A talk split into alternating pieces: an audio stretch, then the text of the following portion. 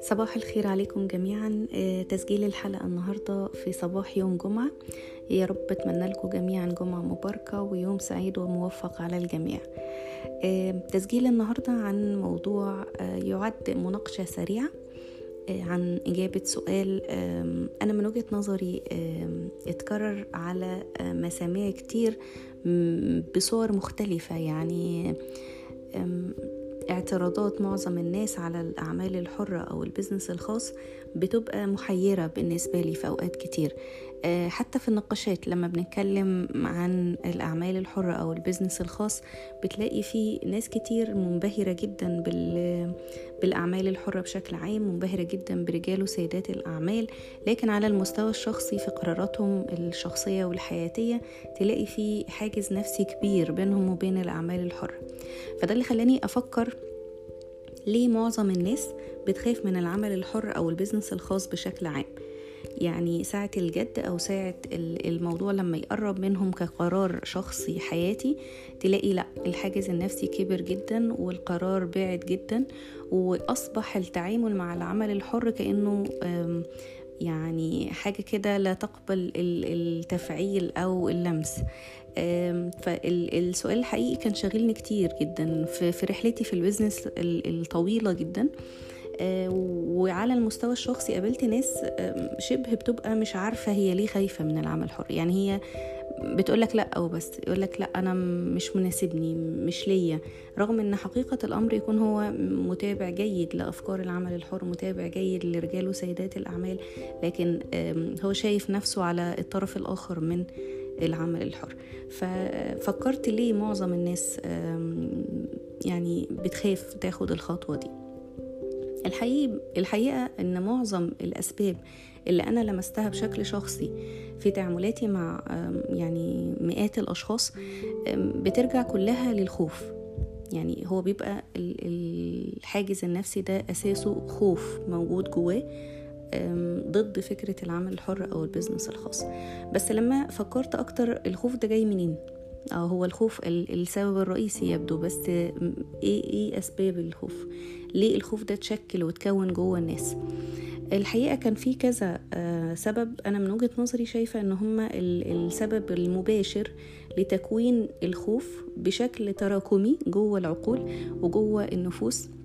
لأجيال كاملة يعني أعتقد جيلي كله مت يعني متربي على نفس ال ال التراكمات أو الأفكار اللي أنا أو الأسباب اللي أنا هطرحها مع حضراتكم دلوقتي. على سبيل المثال مثلا حاجة من ضمن الأسباب الواضحة الصريحة اللي بتخلي الناس تخاف من العمل الحر الصورة النمطية الموروثة لعقود عن الوظيفة إن هي الشكل الأفضل والأأمن لأي شخص وخاصة الشباب اللي في يعني في مقتبل العمر ومحتاج يستقر ماديا عشان المسؤوليات المالية أو الحياتية لو مقبل على زواج لو هيأسس عيلة فأصبح الصورة النمطية للوظيفة إن ده الاختيار الأمثل لأي شاب. بعد سن الجامعة يلحق يدور على وظيفة ويتثبت فيها ويستقر. ودايما الأهالي أو الناس أو المجتمع بيزقوا في فكرة إن أنت إيه خليك موظف. استلمت شغل ولا لأ؟ دورت على وظيفة ولا لأ؟ وظيفة وظيفة. تلاقيك بتسمع في عقلك الباطن كده كلمة وظيفة وإن أنت تكون موظف 600 ألف مرة في اليوم الواحد. الحاجة كمان الفكرة بتاعة النبذ المجتمعي لما هو دون الموظف. يعني بشكل شبه تلقائي أو شكل غير مقصود من المجتمع تلاقيه مثلا لما حد يروح يتقدم لواحدة يقولك أنت وظيفتك إيه؟ شغلك إيه؟ شغلك دي اللي هو اوتوماتيك وظيفة. يعني أنت لو قلت أي حاجة تانية ليها علاقة بالعمل الحر تلاقيه بيستنكر كده اللي هو نظام مالكش شغلانة يعني. يعني انت مش متثبت يعني انت ما فيش راتب ثابت معين. فأصبح بيفكر في العمل الحر أو ملوش وظيفة أصبح منبوذ مجتمعيا أو بيرتب إنه يقدم نفسه للناس. بيبذل مجهود نفسي وذهني إنه يقدم نفسه. هيقول للناس إيه؟ هو ما عندوش وظيفة. فبقى الموضوع شوية تحميل نفسي ولود على بعض الناس أو ضغط على بعض الناس مخلية الناس تخاف إنها تتحط في الحتة دي. نسمع برضو موضوع إنه ملوش شغل. كلمة شغل دي اللي عند ناس كتير اوتوماتيك يعني ملوش وظيفة. فدي أول سبب الصورة النمطية عن الوظيفة ويعني محطوطة في خانة إن هي الأفضل. آه، في الجانب الآخر السبب اللي بعد كده الصورة النمطية عن رجل العمل الحر. دايما بيتصدر على إنه هو مغامر مثلا مجنون مثلا. يقول لك يا عم ده مرفه ده شخص يعني مش محتاج يشتغل يعني. فيقول لك ده بيشتغل أعمال حرة. ده كده عنده بيزنس خاص بيه كده على قده. ده خد المحل بتاع باباه. بيصدر لنا فكرة إن اللي بيروح للعمل الحر اللي هو يعني مرفه أو الشخص الغير مسؤول نوعا ما آه، ده في نظر المجتمع طبعا آه، غير مسؤول نوعا ما لدرجة إن هو ما دورش وما بذلش مجهود إن يكون في وظيفة ثابتة. حاجة كمان بتتكرر كتير في عن رجال الأعمال أو ناس الأعمال الحرة إن هم مغامرين أو إن هم أشخاص متهورين وبالتالي بيترجم عن الشخصية اللي هو رجل الأعمال أو سيدة الأعمال إن هو متهور بشكل عام. مش بس في قرارات ال business لأ ده هو شخصية بقى total متهور. آه دي سيدة متهور ده حد كده مخاطر جدا حد مغامر جدا. وده طبعا أبعد ما يكون عن الحقيقة يعني. بالعكس رجال وسيدات الأعمال أو القائمين على الأعمال الحرة أو البيزنس الخاص أكتر ناس بيكونوا يعني أصحاب قرار ويقدروا يكونوا مسؤولين ومرتبين ومرتبين جدا. طيب آه، الحاجة اللي بعد كده الخوف من الخسارة المادية. دي حاجة معظم الناس مشتركة فيها اللي بيرفضوا العمل الحر أو بيكون خايف إنه مضطر يستنى تأخر على ما يبتدي يكسب. لأن أي مشروع بيبقى ليه فترة زمنية على ما المشروع يقوم والأرباح تبتدي آه، تتوفر وبالتالي هو بيبقى شوية مش عايز ده هو عايز حاجة سريعة وثابتة. الحاجة اللي بعد كده الخوف من المسؤولية. الإدارة أو إن أنت تكون مسؤول عن فكرة أو مسؤول عن مشروع أو مسؤول عن إداريات بشكل أو بآخر في ناس كتير جدا بتهرب من ده. هو عايز تراك معين أو طريق مرسوم بشكل معين أنت تصحى الصبح تيجي الساعة كذا تعمل كذا تروح كذا. هو يقدر يأدي في الخطة المرسومة مسبقا ليه. هو فوقيه مدير وفوق المدير مدير وفوق المدير مدير مدير وهكذا. فهو ليه مهمة معينة بيأديها ويمشي. مش دعوة خالص بأي تفاصيل. المكان بيكسب بيخسر مين بيعمل إيه مين بيسلم إيه هو غير مسؤول عن ده. العمل الحر لأ في جزء من المسؤولية. حتى لو أنت معاك شركاء أو معاك ناس مسؤولة كمدراء وكده بس ستيل هو أو ما زال أنت عندك جزء من المسؤولية جزء من الإدارة جزء من التفكير في التفاصيل. فدي أحد الأسباب اللي ممكن تخلي الناس أو بعض الأشخاص آه، يكون عندهم عزوف عن العمل الحر. الحاجة اللي بعد كده اليأس. اليأس مش اليأس بشكل عام قد اليأس من تكرار المحاولة. في ناس بيبقى نفسها قصير شوية يعني هو مش عايز يكون مطلوب منه إنه يحاول أكتر من مرة. وطبعا معروف جدا في العمل الحر والبزنس الخاص التكرار المحاولة هو يعني روح العمل الحر. إن واحد بيجرب فكرة اتنين تلاتة عشرة عشرين خمسمية لحد ما يوصل للتطور اللي هو عايزه والأروع فكرة أو لأروع صورة لمشروعه أو لشغله وبالتالي بياخد أفضل نتيجة. في ناس بقى ما عندهاش الصبر على الرحلة دي. هو مش عايز يبقى مطلوب منه إن هو يكرر محاولات ويطور من نفسه ويشتغل على نفسه ويكون مطلوب منه إن هو يكون قد المسؤولية ويكون مطلوب منه إن هو يعني الكورة في ملعبه إن هو اللي يعني مسؤول الأول والأخير عن إنجاح المشروع. فكل دي شوية بتخلي كتير من الناس تهرب من العمل الحر. الحاجة اللي بعد كده ودي يعني بتتكرر في موضوعات كتير الخوف من كلام الناس. كلام الناس أكيد السلبي اللي هو زي ما إحنا قلنا فوق الصورة النمطية وبالتالي في ناس لا تتقبل أو لا تتحمل الضغط النفسي اللي ممكن يكون موجود من كلام الناس. فيقول لك إحنا يعني نشوف المجتمع عايز إيه كلام الناس ده اللي هو المجتمع يعني نشوف المجتمع عايز إيه ونعمل زيه عشان نحس بالقبول المجتمعي نوعا ما.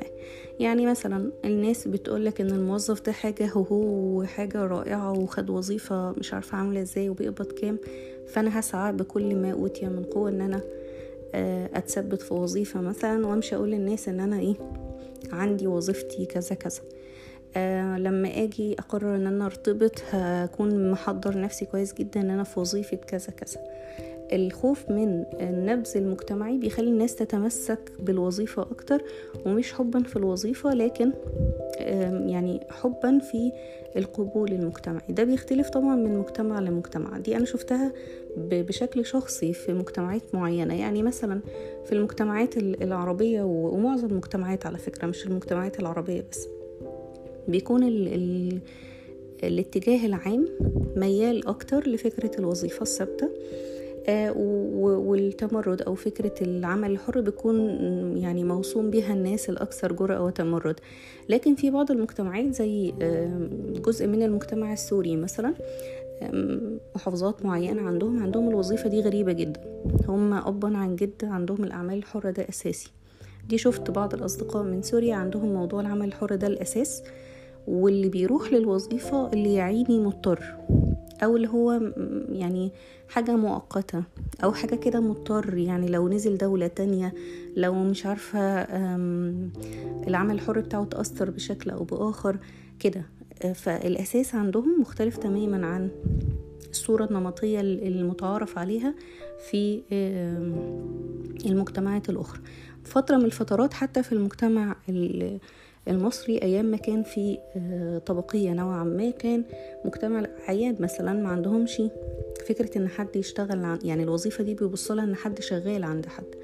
ما يقدرش هو يعني ياخد الموضوع في حتة إن دي أمان أو مرتب ثابت أو لا لا لا هو كان بيبص لها إن الوظيفة دي يعني أنت هتروح تشتغل عند الناس فيقول لابنه لا ما ينفعش أنت لازم يكون ليك مشروعك ليك حاجتك ليك دنيتك يعني. فكان الطبيعي إن العقلية متبرمجة في الفترة دي إن هو يطلع يأسس مشروعه ويبتدي يشتغل. ما يبقاش شغال عند حد. وكانت الناس بتروح للوظيفة كنوع من التدريب المؤقت. يشتغل فترة عند حد عشان هو كمان يأسس شغل وهكذا والعجلة تدور. فدي من ضمن الحاجات اللي بتفرق برضو في قرار الناس موضوع كلام الناس اللي حواليهم. خلينا نفتكر دايما يعني كلام الناس لا هيقدم ولا هيأخر وبالعكس بيعطل فقط. الحاجة اللي بعد كده من ضمن الأسباب رأي الناس. ورأي الناس يختلف عن كلام الناس في إن الرأي بي بينقسم الناس نوعين. في شخص بيكون مخلص وبيحاول ينصح على قد ما بيقدر هو أنا هسميها ينصح كنوع من اللباقة يعني لكن هي من وجهة نظري بتبقى حقيقة الأمر هو بيفتي يعني مش بينصح. النصيحة دي بتكون بناء على تجربة آه، شخصية أو معلومة أكيدة. لكن الفتية أو مجرد الرأي أنا بقول هو كده يعني من غير أي أسباب. فتلاقي الشخص ده هنقول بحسن الظن إن هو بينصح فبيتعامل كأن الموضوع آه، هو هو اللي فيه يعني كأنه هو اللي في الموضوع ده وبالتالي بيقولك هو لو مكانك هيعمل إيه؟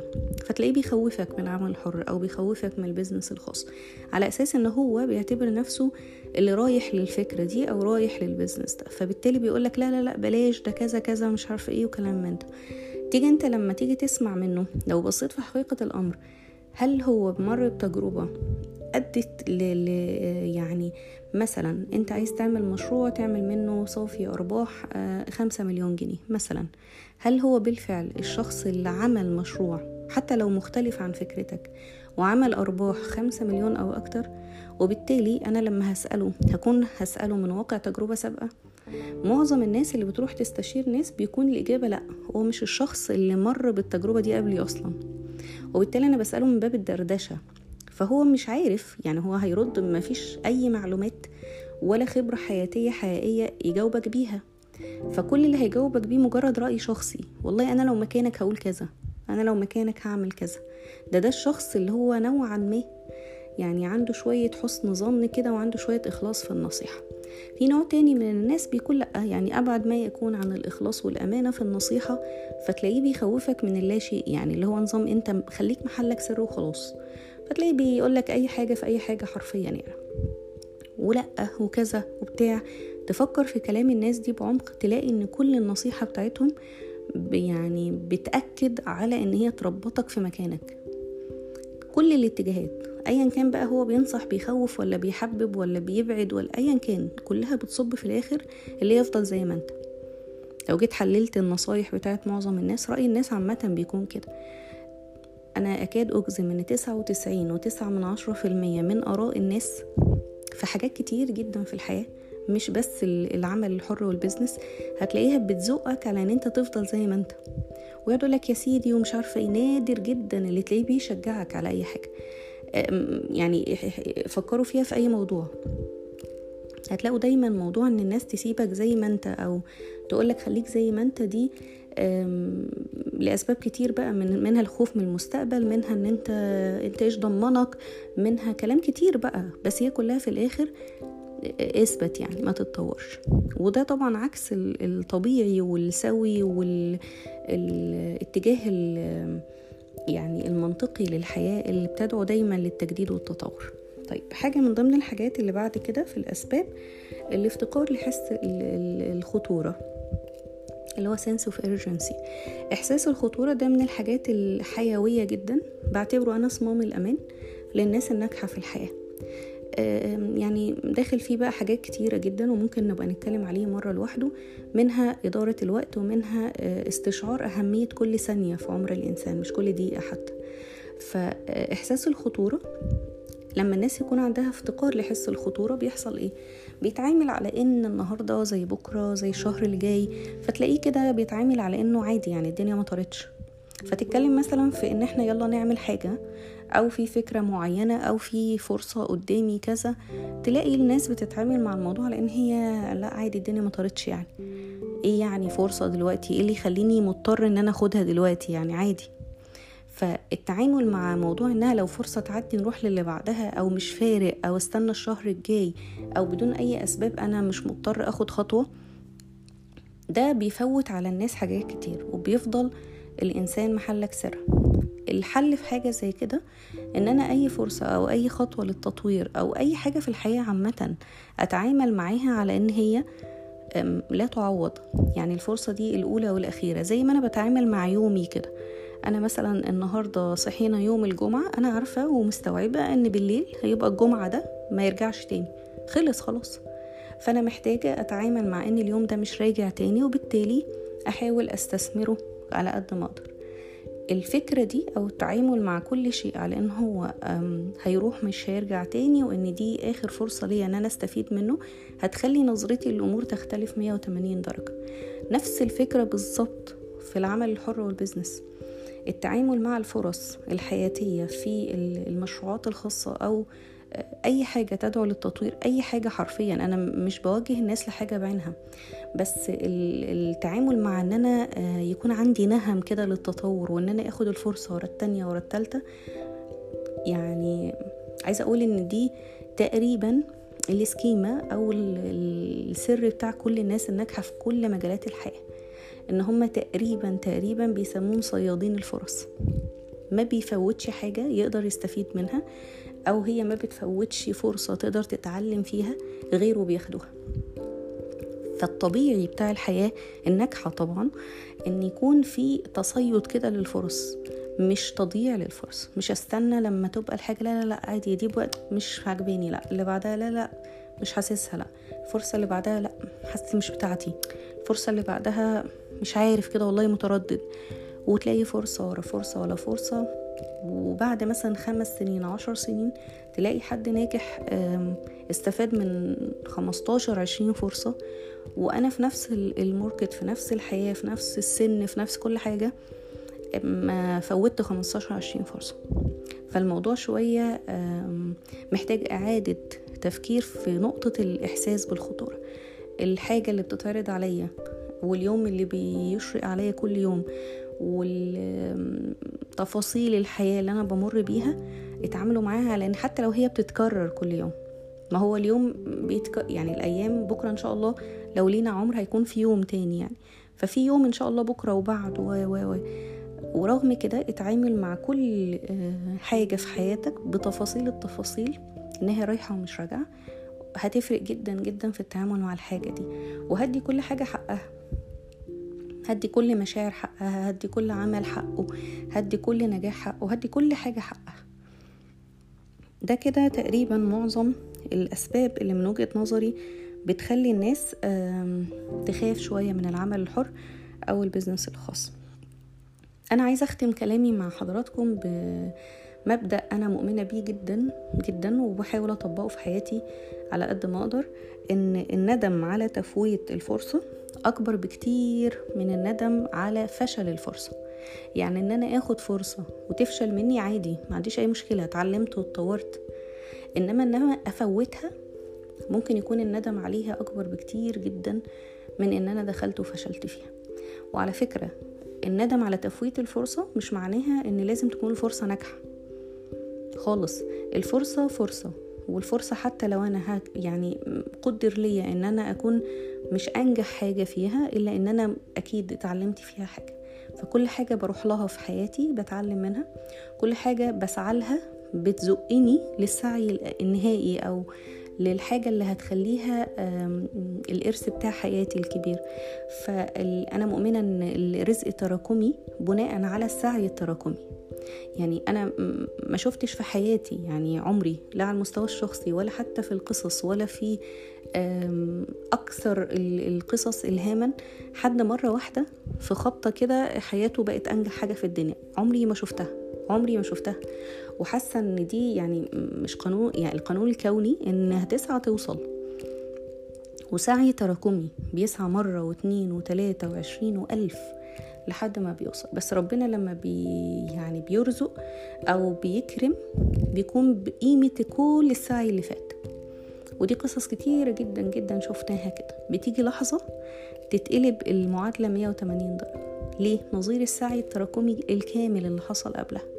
فهي مش في خبطة واحدة بالعكس كل خطوة بتقربك من النجاح الأكبر لحياتك. ودايما إحنا آه، مؤمنين إن إحنا دينيا إن ما على الإنسان إلا السعي والنتيجة على ربنا.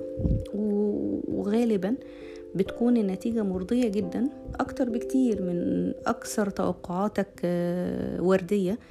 آه، في حالة إن أنت سعيد بشكل تراكمي ومستمر ومتطور وكنت دؤوب في عملك إن أنت توصل لأجود ما فيه وأفضل ما فيه. أتمنى للجميع آه، كل الخير ونبتدي نعدل مع بعض. يعني نبتدي بأنفسنا ونبتدي ننشر الفكرة للمقربين ثم المقربين ثم المقربين.